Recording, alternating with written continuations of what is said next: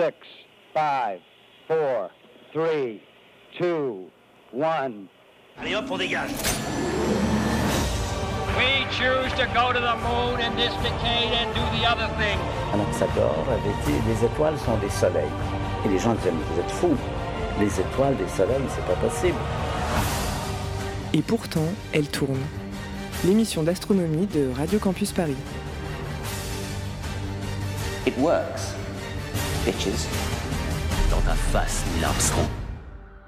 Bonjour à tous, aujourd'hui nous allons vous parler de la deuxième planète bleue du système solaire, Uranus. Cette géante est située aux confins de notre système. Elle orbite à 20 unités astronomiques du Soleil, soit 2 milliards 800 millions de kilomètres. Et à cette distance, l'astre solaire ressemble à un petit point dans le ciel. C'est également la troisième plus grande planète du système solaire et la quatrième par sa masse. Elle pèse l'équivalent de 14,5 fois la Terre, alors que son volume est 63 fois supérieur à celui de notre planète. Elle est donc très peu dense, comme Jupiter et Saturne. Toutefois, il ne s'agit pas d'une géante gazeuse. Les astronomes la qualifient plutôt de géante des glaces. Contrairement aux géantes gazeuses qui sont essentiellement constituées d'hydrogène ou d'hélium, les géantes de glace sont en réalité composées d'éléments plus lourds comme l'ammoniac, l'eau ou le méthane.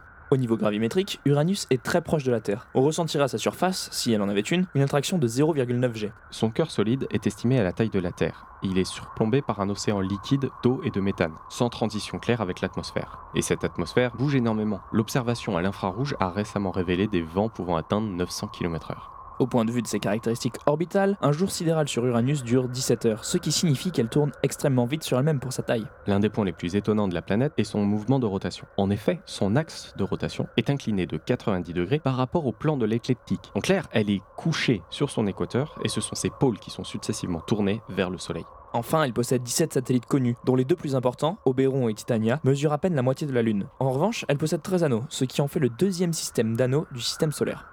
Pour la première fois, nous avons affaire à une planète qui n'est pas facilement observable à l'œil nu. Elle n'a donc été découverte que au XVIIIe siècle. Son découvreur, William Herschel, la prend d'abord pour une comète, et ce sera l'astronome Anders Lexell qui calculera sa trajectoire, prouvant qu'Uranus est bien une planète. Depuis, les hommes ont observé Uranus avec des télescopes de plus en plus puissants, jusqu'à Hubble. Ce dernier a permis une observation assez poussée de la planète pour détecter des formations nuageuses. La seule sonde à avoir visité cette planète est Voyager 2. Son passage aux abords d'Uranus nous a permis de découvrir 10 satellites, ainsi que le champ magnétique de la planète. Envoyer une sonde vers Uranus est extrêmement compliqué.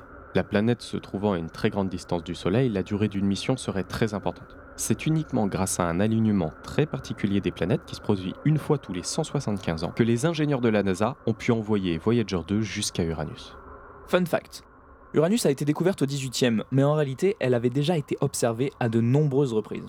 En effet, en 1690, John Flamsteed réalise des cartographies du ciel et répertorie les objets peu brillants, alors inconnus. Il observe au moins 6 fois Uranus et la catalogue chaque fois en tant qu'étoile. Son appellation la plus connue est alors 34 Tauri. Mais son observation la plus impressionnante nous provient de l'Antiquité. C'est au deuxième siècle après Jésus-Christ que Claude Ptolémée, dans son œuvre phare L'Almageste, trace des cartes du ciel en reprenant un manuscrit d'Hipparque, rédigé deux siècles plus tôt. Or, dans l'une de ces cartes, un astérisque, qui représente les étoiles les plus faibles du ciel, ne peut être expliqué que par la présence d'Uranus. La planète aurait eu cette position précise au cours du mois d'avril, moins 128. Cette planète a vraiment la tête à l'envers. Non seulement son axe de rotation est couché sur le plan de l'écliptique, mais en plus son pôle magnétique est décalé de 59 degrés par rapport à l'axe de rotation.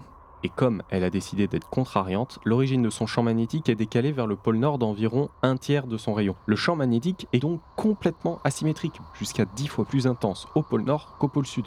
Une explication à ce phénomène serait que le champ magnétique serait généré par les mouvements de convection dans l'océan d'eau et d'ammoniac qui composent le manteau de la planète. Alors que chez les autres planètes, ce sont plutôt les mouvements du cœur qui génèrent le champ magnétique. Saviez-vous qu'Uranus n'aurait pas dû exister? En effet, selon les lois de la physique, à sa distance du Soleil, il est impossible que les poussières primordiales du système solaire se soient agglomérées pour former une planète de cette taille. Les astronomes proposent donc que la planète se soit formée beaucoup plus près du Soleil et qu'elle se soit éloignée à cause des forces gravitationnelles de Jupiter. Enfin, en 1981, Marvin Ross étudie les conditions théoriques de l'atmosphère de Uranus. Il porte un mélange d'eau, d'ammoniac et de méthane, les principaux composants du manteau uranien, à une température et une pression proches de celles observées au cœur de la planète. Ce qu'il observe est alors incroyable. À cette pression, le méthane est pyrolysé et il se dégrade. D'un côté, il y a des hydrocarbures légers et de l'autre, des atomes de carbone. Les hydrocarbures s'échappent vers l'atmosphère, mais les noyaux de carbone se condensent avec la pression et forment des cristaux de diamants. En laboratoire, ces conditions ne peuvent être atteintes que pendant une fraction de seconde, et les diamants sont donc microscopiques. Mais sur Uranus, il est possible que ceux-ci s'agglomèrent et grossissent et finissent par s'enfoncer dans les profondeurs du noyau, formant ce que l'on pourrait qualifier de chute de neige de diamants. Il pleut des diamants sur Uranus?